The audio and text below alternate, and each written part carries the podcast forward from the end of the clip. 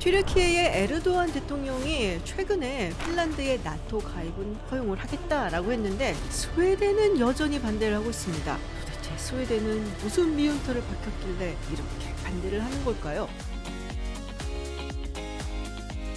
안녕하세요. 김주인입니다. 벌써 작년이었죠. 스웨덴 그리고 핀란드 같은 정말 대표적인 중립 국가들이 나토에 가입을 하겠다라고 가입 신청서를 냈습니다. 원래 러시아가 우크라이나를 침공할 때는 나토가 동진하는 것에 위협을 느낀다라는 것이 명분이었는데 아 참 이게 운명의 장난인가요? 오히려 나토 국가들이 더 늘어나게 생겼죠. 스웨덴이나 핀란드나 둘 다 선진 민주주의 국가이고요. 국방력도 상당한 편으로 평가받고 있죠. 평소라면 이들이 나토에 가입하는 것에 별 문제가 없어야 되는데요. 지금까지도 나토에 가입을 하지 못하고 있습니다. 두 국가가 딴지를 걸고 있기 때문인데요. 그 중에 한 국가가 헝가리고요. 또 다른 한 국가는 튀르키예입니다. 근데 사실 헝가리는 설득을 해볼 수 있을 것 같아 보이는데 튀르키예의 에르도안 대통령은 요지부동입니다. 그렇다면 에르도안 대통령은 왜 스웨덴이 나토 가입을 허용하지 않겠다라고 이야기를 하는 걸까요? 언론에서는 쿠르드족과 관련된 것 때문이다라고 이야기를 하는데 그렇다면 과연 쿠르드족과 어떤 관련이 되어 있는 이슈기에 이렇게 반대를 하는지 오늘 이야기를 좀 해보려고 합니다. 그 전에 먼저 에르도안 대통령에 대해서 이야기를 좀 해야 될 것 같아요. 에르도안 대통령은 2002년 정의개발당이 총선에서 승리를 하고 난 다음에 2003년 총리로 취임을 하게 됩니다. 그리고 지금까지 20년 동안 총리로서 그리고 대통령으로서 튀르키예를 지배를 해오고 있죠. 사실 처음에 총리로 취임을 할 때만 하더라도 이렇게 권위주의적이고 독재 정치를 하지는 않았었어요. 그 당시만 하더라도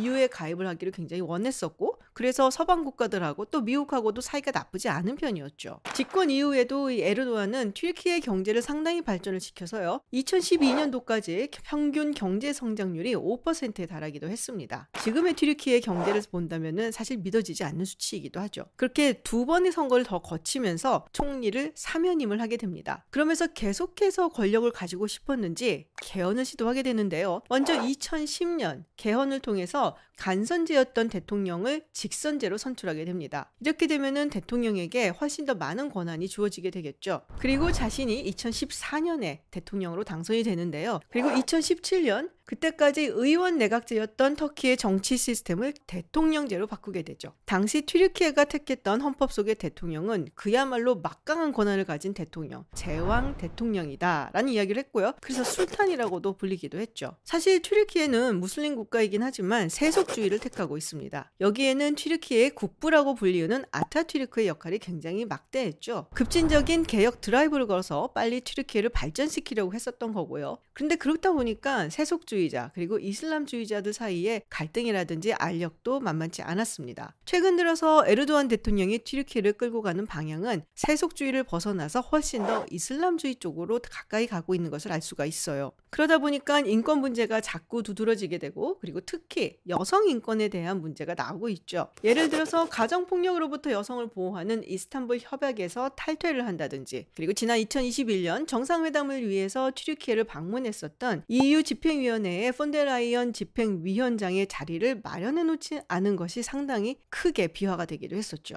당시에 남성인 EU 정상회의 의장인 샤를 미셸 의장의 자리만 딱 마련을 해둔 거예요. 그래서 폰데어라이엔 위원장은 소파에 앉아서 격에 떨어지는 의전을 받아야 하는 수모를 겪기도 했습니다. 이게 여성이라서 그랬다라는 비난이 쏟아졌고 이걸 두고 소파 게이트라고 부르기도 했었죠. 그런데 서방과 그렇게 사이가 나빴던 것도 아니었고 그리고 심지어 나토 가입국이기까지 한 튀르키예가 최근 들어서는 왜 이러는 걸까요? 사실 작년에 스웨덴과 핀란드가 나토에 가입을 하겠다라고 하고 튀르키예와 함께 양해각서를 쓴 것이 있습니다. 거기에 따르면은 튀르키예가 요구하는 조건이 세 가지가 있었는데요. 쿠르드족과의 관계를 끊는다. 무기 금수 조치를 철폐한다. 테러범으로 의심되는 사람들을 튀르키예로 송환한다 였습니다. 먼저 쿠르드족에 대한 이야기부터 해보도록 하겠습니다. 많이들 들으셨겠지만 이 쿠르드족은 전 세계에서 가장 많은 인구를 가진 국가가 없는 민족입니다. 약 3천만 명의 인구가 있다라고 알려져 있는데요. 이라크, 이란, 시리아, 튀르키예 국경 근처에 걸쳐서 거주를 하고 있죠. 튀르키예와 관련돼서 많이 등장하는 쿠르드족 단체는 PKK입니다. 쿠르디스탄 노동자당 정당이라고 부르는데요. 이들의 목표는 쿠르디스탄 독립국가를 세우는 것이고요. 또 이를 위해서 과격한 폭력 시위를 주도하기도 하고 폭탄 테러를 일삼기도 했습니다. 그래서 당연히 튀르키에서는 테러 단체로 지정이 되어 있고요. 사실 튀르키뿐만 아니라 미국이나 유럽의 여러 국가에서도 테러 단체로 지정을 해놨습니다. 그러던 와중에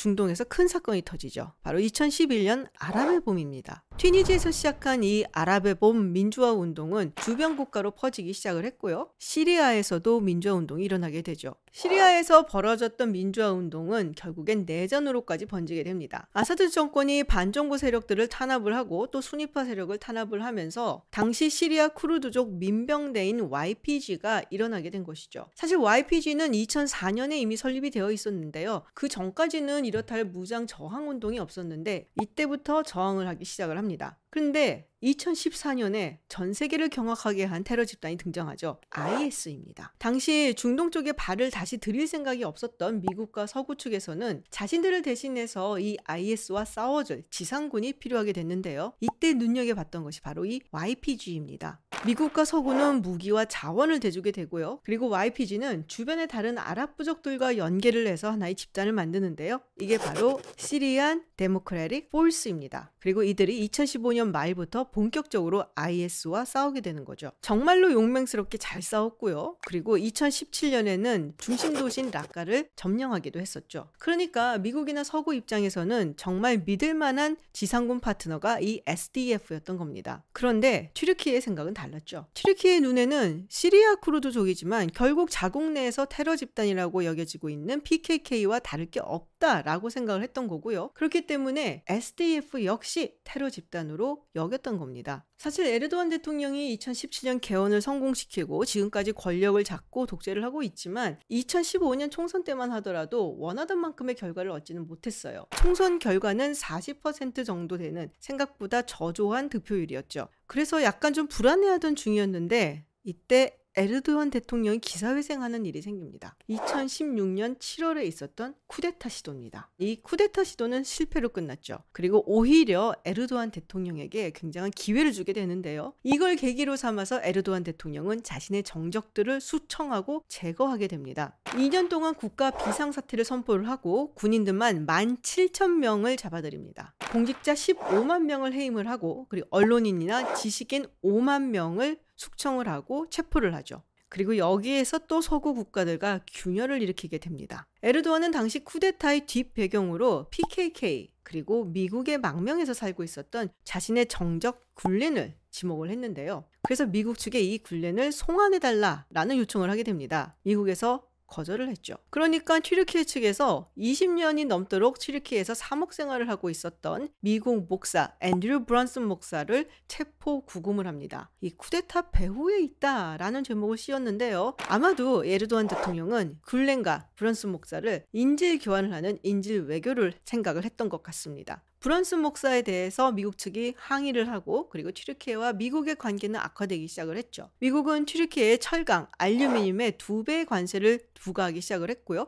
그리고 튀르키예 리라화가 폭락을 합니다. 튀르키예 내무부 장관, 법무부 장관에 대해서 개인 제재를 걸기도 했었고요. 튀르키예는 러시아의 지대공 미사일인 S-400을 도입을 하겠다라고 선언을 하죠. 이 사실 튀르키예가 나토 국가이기도 하고 그리고 잠재적 적성 국가인 러시아의 무기 체제를 들고 오겠다 라고 하니까 미국 측에서는 난리가 났습니다. 그러면서 F-35 프로그램에서 튀르키예를 배제하겠다라고 선언을 합니다. 트럼프 대통령이 백악관에 들어서고 나서 이 트르키예와 미국의 관계가 더 나아질 기미를 보이지 않았는데요. 특히 트럼프 대통령은 중동 지역에서의 파트너로 사우디아라비아를 선택을 하죠. 특히 사우디는 당시 빈 살만 왕세자가 새로운 사우디를 보여주겠다라고 하면서 개혁과 개방을 외치던 때였죠. 그렇게 국제 무대에서 새로워지는 사우디를 선전을 하고 다닐 때였기 때문에 미국과 손잡고 또 미국의 응원도 필요했던 시기이기도 합니다. 우리가 보통 중동 지역의 맹주라고 하면 사우디아라비아 그리고 이란을 떠올리는데요. 튀르키예 역시 맹주가 되고 싶어하는 야망이 있습니다. EU에 가입하고 싶어서 난민도 받아주고 경제 발전에 박차도 가했는데 맨날 유럽 측에서는 받아준다 하면서 안 받아주고 그리고 이 와중에 사우디는 트럼프 대통령을 얻고 치고 올라오고 있었던 거죠. 불안해하고 있던 튀르키 예 튀르키에게 대반격의 기회가 다가옵니다. 2018년 사우디아라비아의 반체제 언론인 자말 가스쿠지의 살인 사건이죠. CIA와 여러 다른 나라의 정보국에서는 이 참혹한 살해 사건의 뒷배경에는 인심 좋은 얼굴로 새로워지는 사우디아라비아를 광고를 하고 다녔던 빈살만 왕세자가 있다.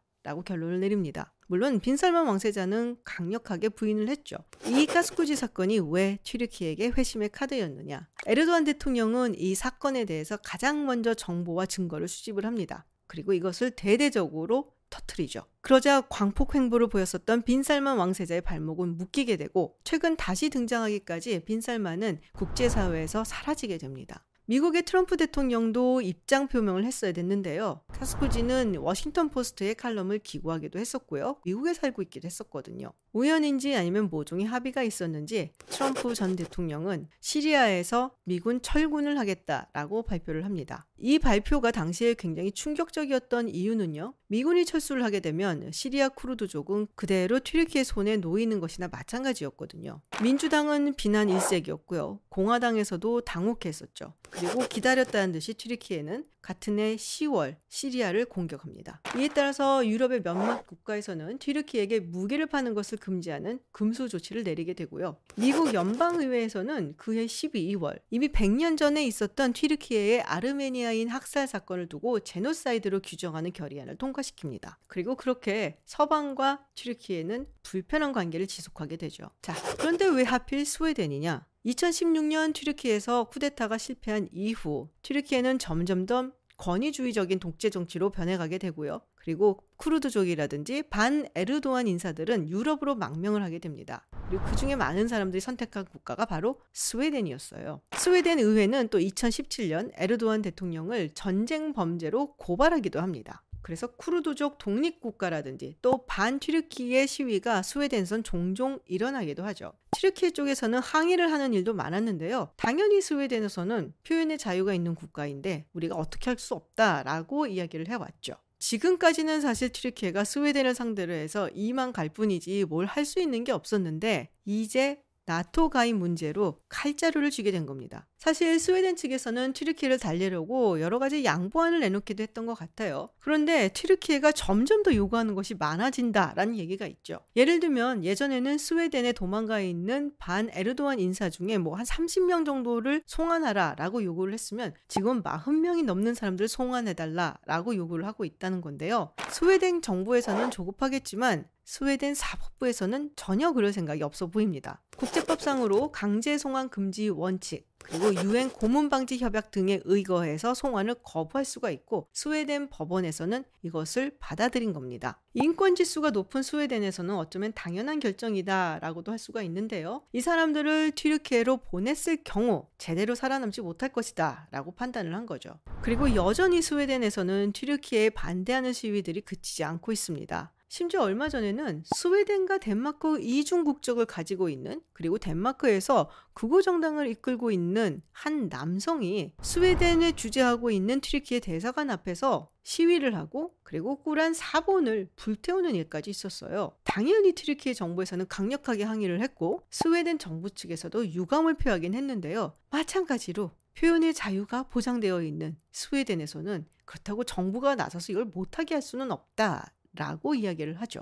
최근의 뉴스에 따르면 튀르키예가 핀란드가 나토 가입하는 건 허용을 했는데 스웨덴은 안 된다. 라고 이야기를 했죠. 핀란드는 지난 1월에 이 튀르키예의 무기 금수 조치를 해제를 하기도 했는데요. 일종의 분열 정책이 아닌가 싶은 생각도 듭니다. 물론 핀란드 측에서는 스웨덴과 함께 가야지만 완벽하다라고 이야기는 했지만 일단 자기들만이라도 가입을 하려는 것이 아닌가라고 생각이 듭니다. 튀르키에서 곧 대통령 선거가 있죠. 원래 6월에 열릴 선거였는데 한 달 앞당겨서 5월에 대통령 선거가 있게 됩니다. 아마도 이 선거가 있기 전까지는 스웨덴의 나토 가입을 허용하지 않을 것이다 라는 이야기가 나오고 있어요. 그리고 7월에는 리투아니아에서 나토 정상회의가 계획되어 있는데요. 그 전후로 해서 이와 관련해 결정이 내려지지 않겠냐 라는 전망이 조심스럽게 나오고 있습니다. 과연 스웨덴의 나토 가입은 이루어질지 함께 지켜보시죠.